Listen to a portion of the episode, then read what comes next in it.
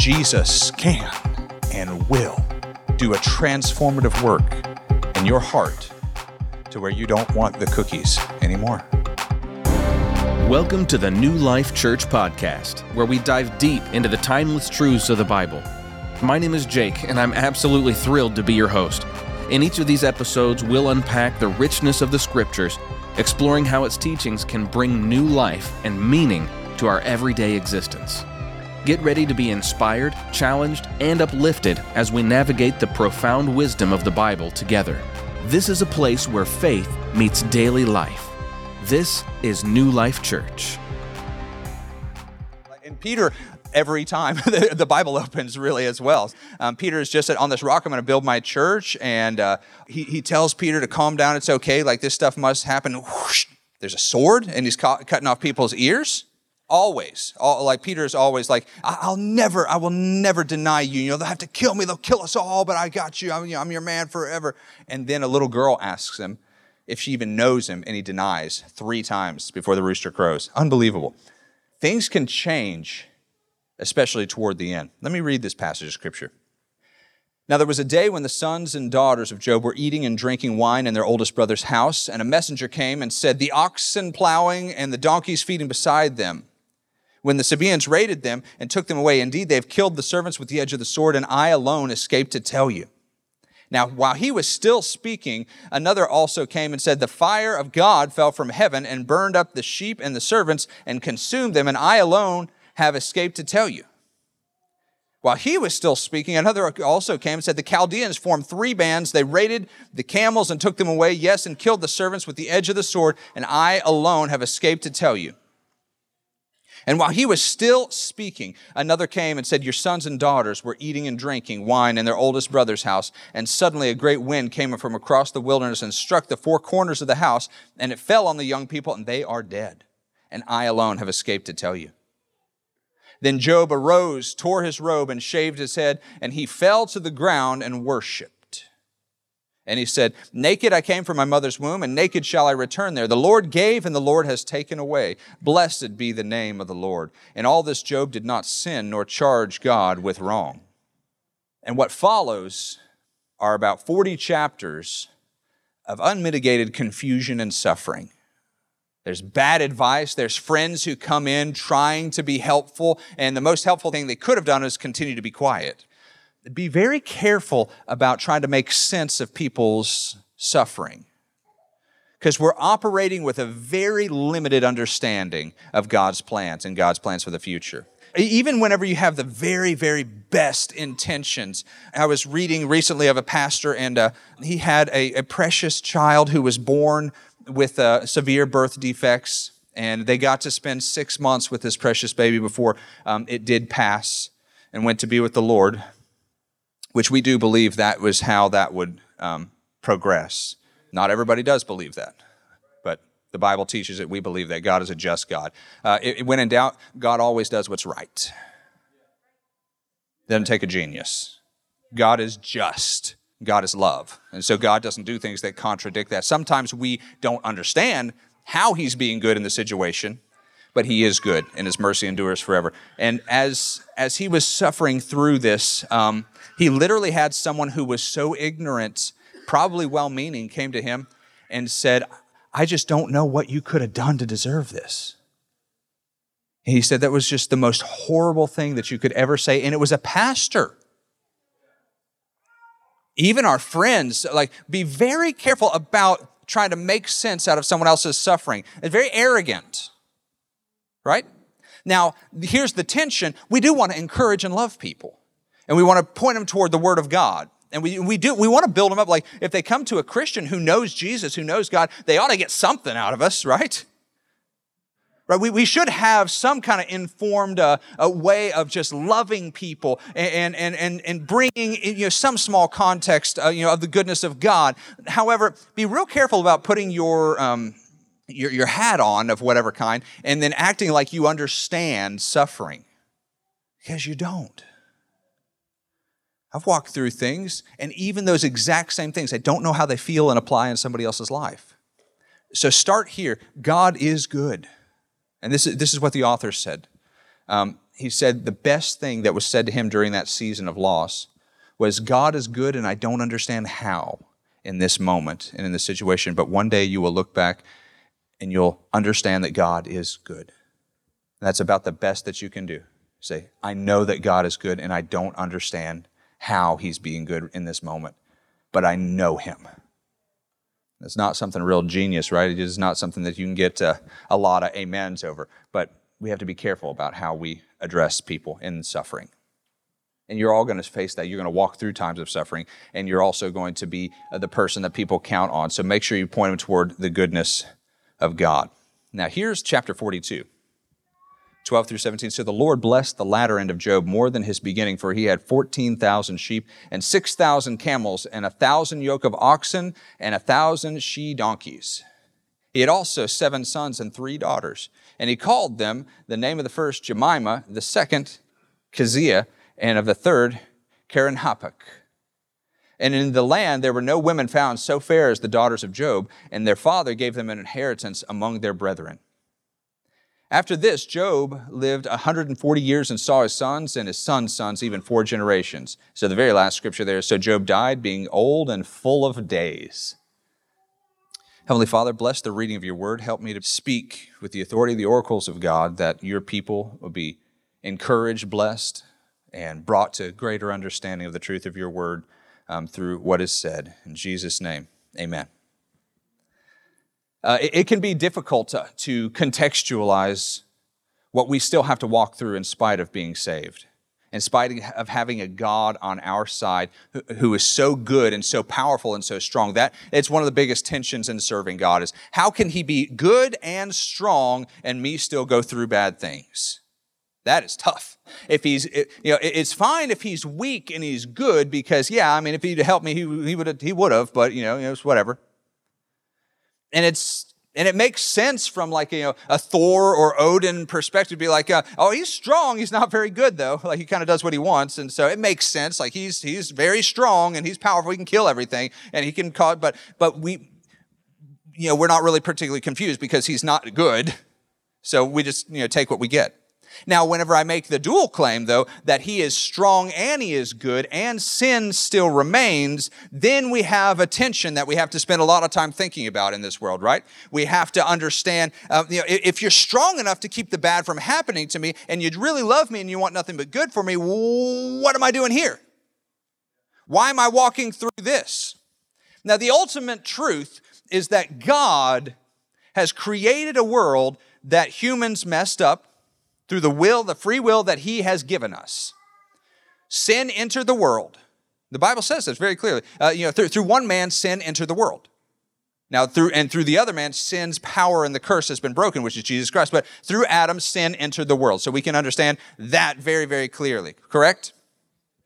And because sin has entered the world, it entered through free will. And because people have free will, and that's how God created us, that's the right, that is what He, uh, to make us who we are.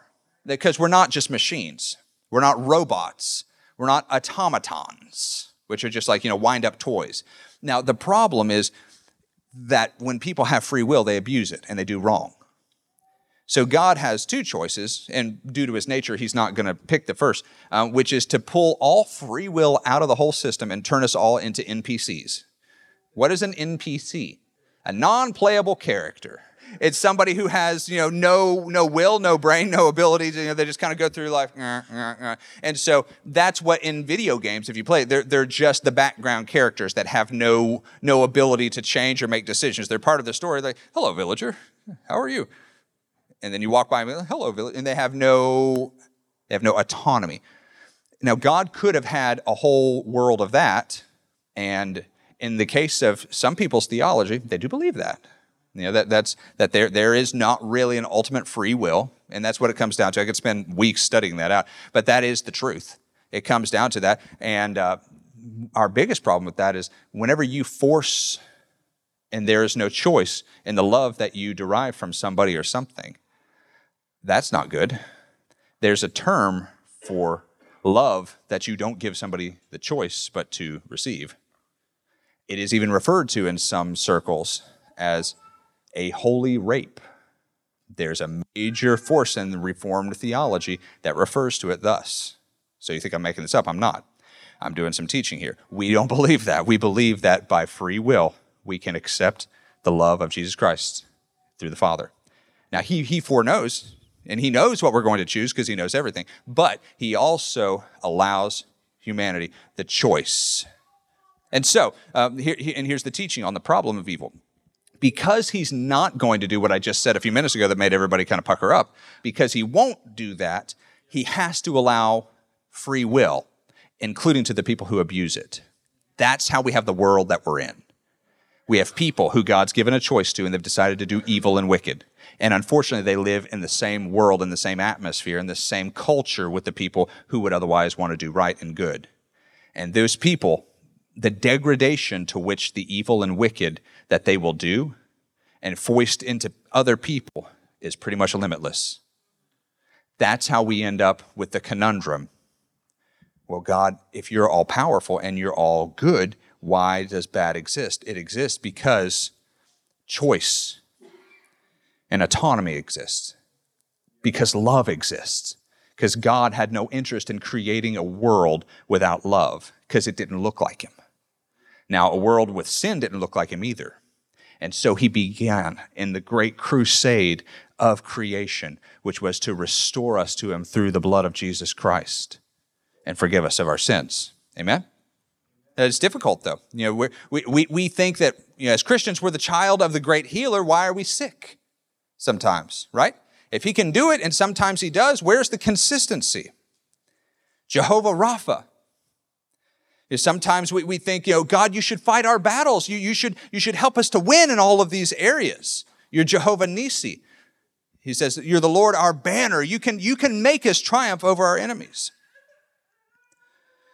But this problem, the same problem that Job is experiencing, appears when you realize that you're still sick.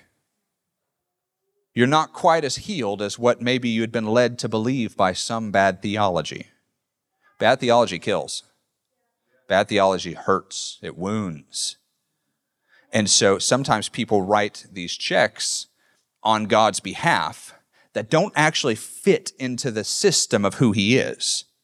And so then what happens? We bleed on God for the cutting that happened from some ignorant person who didn't rightly uh, teach the Word of God.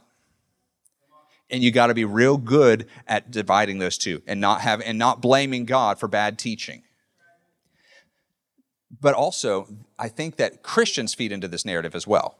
It's not just the pastors and preachers. I've seen people um, who who feel such pressure to uh, to assimilate into that narrative of everything's fine. They lie, and you're like, I know you're not okay. Oh yeah, I am. Bless God, I feel great. Yeah, bleeding. They're so bought into the narrative that they're not even comfortable with suffering and they're not comfortable uh, with ever even admitting that they're walking through difficult things. And so they, they create this false narrative and this, this exterior of everything's all right. And, and so that for a young believer who's actually trying to be genuine, be like, I feel terrible. Like, I, I don't feel like this is going well. I have some questions about why is this, this, this? But all the older Christians, they're so bought into the narrative of pretending things are okay when they're not, uh, that now that person who's trying to be genuine, they feel like they have no place and they're not even saved. I have seen that. I've experienced that. I'm like, you know, am I the only one who's weird? And if so, I should just give up because apparently everybody else is right because they won't be transparent about any of their struggles or issues. Like they never ask for any prayer, they never ask for any help, they never show uh, anything that would make you think that there's any problem with anybody. And so I walk in here and I'm a mess and I know it. And I feel like I'm being forced to buy into a narrative that is not true and not believable. They're all pretending. We have to be careful not to be that way. Now, I'm not saying don't have faith about your situation. I'm not saying don't trust God and say, uh, you know, I am suffering, but I know that God is good. That's good. That's healthy. That's good teaching. That, and that's a good example. Say, I am, I do not feel good. uh, I am discouraged in this moment. And, and, you know, I even struggle with that as a pastor. Like, how much do you need to just set the course and just say, God is good all the time and I feel awesome? I slept great last night. Two hours was awesome finances, you know, like I'm, I'm just so blessed. I'm so, you know, so blessed that, you know, you know, giving up, you know, all this, my stuff, you know, like I didn't want it anyway. Yeah, it's great. I'm in terrible shape, but bless God, you know, I'm happy. I think, you know, like, I think that's a problem whenever people pretend to that degree that they don't struggle or that they and, and you know you don't want to glorify struggling and weakness either right so there's a balance there's a balance that, that we don't have as humans you know humans are the least balanced you know, of all creation if a dog's mad it'll bark you know, if, if, a deer, you know, if a deer's hungry, it eats. Like there's not a lot of lying going on. There's not a lot of faking, uh, you know, in creation. But I tell you what, with humanity, there we're so unbalanced. We can't do anything. Like we can't just have something nice. We have to worship it. You know, we can't we can't just uh, you know, we, we can't just be happy with one thing. We have to go severe. We have to cut off hundred percent and then get weird about it. Oh, I've been waiting to teach this for a long time. Uh, who has heard of Frog and Toad. It's this old, old, you know, it's kind of like Beatrix Potter who did Peter Rabbit, right? But there's a lot of timeless truths in the Frog and Toad books, and you read them to your kids. Um, and so at one point, Frog and Toad um, receive a box of cookies. So they receive this box of cookies and they are delicious and they sit there, Frog and Toad, and they eat a couple cookies. And Frog says, My, these are good cookies. Toad says, They are, let's have another. And so they continue to eat the cookies. Then they've eaten three and four. The box is still quite full, but they're starting to not feel that good. And so Toad says to Frog, he says, Frog, we should not eat any more cookies. Toad says, You're right, Frog. We should, you know, we, we should not, as he ate another cookie. And so they continue on. And they said, and so then Toad says to Frog, he says, Toad says to Frog, um, Frog, we should close the lid on the cookies because we've eaten far too many cookies. So Toad said, Yeah, absolutely. Let, let us close the lid. But then momentarily, Toad says, You know, Frog, we could open the lid. And they open the lid and they eat a few more cookies. So then uh, you, the story progresses, and then Frog says to Toad, You know, uh, we've eaten two more cookies than we said we would after we closed it. Let us tie the string back around it. And he said, That'll, that'll work. And so they tie the string, they sit there for about two minutes, and then Toad says to Frog, Frog, we could untie the string. And they untie the string, they eat three more cookies. And then finally, Toad says, I know what to do, Frog. Let us set them on a high shelf where we cannot reach them. And Toad says, I think that might just do it, Frog. And they set it on a high shelf and they go back into the living room. They sit, they look at each other. And Frog finally says, We could get a ladder. and they go back and they eat the rest of the cookies. This is deep systematic theology because the Pharisees and the legalists became excellent at putting cookies on higher shelves when the problem all along was this that they still the people still wanted cookies. And you're wondering how many different how many different guards you need to put on your phone to keep you from looking at those things that you shouldn't look at. And while i encourage using anything that might be a help or a blessing I would posit to you that Jesus can and will do a transformative work in your heart to where you don't want the cookies anymore. The Pharisees never understood that. They never had Jesus, to be fair, though. They said, um, you know, on the Sabbath day, let's do this, this, this, and this. And they literally had marked out how many steps you could take or how much weight down to the ounce that you could lift. But the point wasn't that, the point was the heart. They said, uh, as far as, as what you can wear and what your sleeve length needs to be and what exactly you need to do and how. And every time the people still sinned because the heart was not even being addressed they kept putting them on a higher and higher shelves and, and so and so the, the pharisees we, we come into jesus in the middle of this thing and he is literally nuking the whole system and saying it's not about this it's not about the, what shelf you put it on it's about the fact that my people still want the cookies and they haven't been transformed by the blood of jesus christ by a true uh, their nature hasn't changed at all now, that's not flying in the face of, of disciplines. Yeah, you should have discipline and you should set something and stick to it. You know, you're going to battle the flesh. But if there's a fundamental problem of like, it's not in here, well, it'll never get here. You need a change in your heart. You know, the, the disciples say, How many times should I forgive somebody? Jesus, seven times? It's a big number. And Jesus, he, even though he does throw out a number, it's kind of like he says double infinity. You know, it's, it's more of a, just a way of saying, keep on forgiving. Because it's not about the performance. It's not about setting a bar um, that, you know, and then once they cross the threshold of seven times into the eighth thing, now you can cut them off. He's like, no, you're missing the point. I want you to be somebody who just does without keeping score. I want to set the number so high that it doesn't even matter anymore because you're like seven times. Uh, I'm making it so so far out that there's just no way that you, they're ever going to cross that because you need a fundamental change in your heart. So, in the theology of toad and frog, who make great Pharisees, they continue to fix a problem by just making tighter and more constricting rules to where at that point the Pharisees have controlled everything and they're still sinning. Like Jesus comes and says to one, he says, I know what you're doing.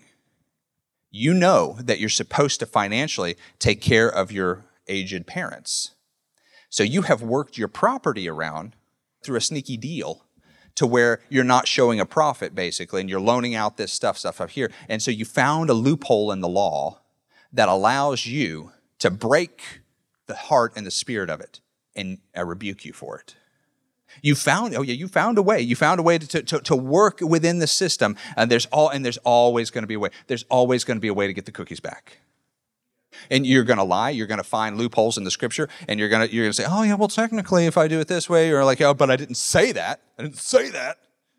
I don't even know what that was but you know what it was right there, there's so many different uh, ways um, you know, to, to be sneaky and to continue to work against uh, the Spirit of God. Um, but Jesus wants to fulfill such a deep work in your heart that He's changed you. Jesus wants to so fundamentally and truly change you that you wouldn't really even need a laundry list of stuff. That's what it is to be changed into the image of Christ. That's what it is to truly be impact and to become a new creation right? Uh, and that when you take ownership and you have a new identity, Steph, you got a bunch of kids, they're doing their chores, but until they want it to look right and they're proud of it and they know somebody's coming over, you know, like I did get those shoes and picked them up. I didn't get my sandals though. You didn't say sandals. Yeah, that's the type of stuff I'm talking about. There will always be that until you truly want to be like Jesus. And so I am going to ask you one of the most fundamental questions that I could ever ask you. Do you want to be like Jesus? Really, though. Truly. Because you know what it actually means. I'm not talking about do you want to check off just enough boxes to stay in the club, yeah, in the Jesus club. I'm saying when you think about the most fundamental struggles that you have and the areas that are not maybe fully submitted, I mean, kind of they are, by the letter of the law, but you know the spirit of the law is still not right. No, my spirit's not. I, I know that I've just found a loophole there. And you have to ask yourself this question Do I still want this or not? Because a Christian who wants to sin will find a way to justify it or otherwise. If you want to hold a grudge, you will. If you want to be unforgiving, you'll find a way to dress it up, sanctify it, shine it up, and present it right along with all the other virtues that you have. And you and maybe other everyone else will never know the difference, but you'll know in the end that it wasn't truly submitted to God. And you got to ask yourself, do I still want the cookies or not? And in this moment, you can offer that up to God if you want to. And say, God, I I've never even asked myself, do I want this or not, and really meant it. But I'm asking, and now I'm getting the answer.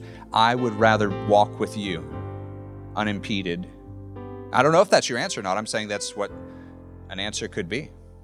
The other answer would be I want to continue to I want to continue to kind of hold this one back. Full submission of the heart. Dallas Willard once said, Jesus did not call us simply to do what he did, but to be who he was, truly conformed to the image of Christ. Because if we just do what he did, then we get to a position in our life, a situation, a dynamic where he didn't have that. He never faced that. So now we don't have to be like him. But to truly be changed into the very image of Christ means that we're no longer just doing what he did, you know, following a script.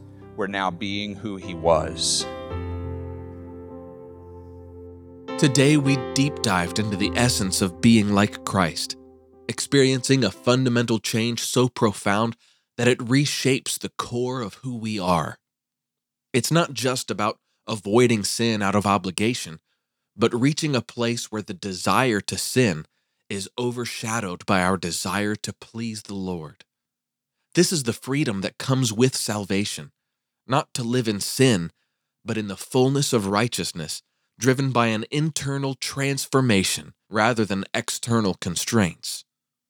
It's crucial to acknowledge the ongoing tension we face with our human nature and the struggle between the desires of the flesh and of the spirit. But in those moments of struggle, remember that God's grace is sufficient, and His strength becomes ever evident when we, in our weakness, rely on Him. Thank you so much for joining us on this episode of the New Life Church podcast. We are truly grateful for each and every one of our listeners, so thank you.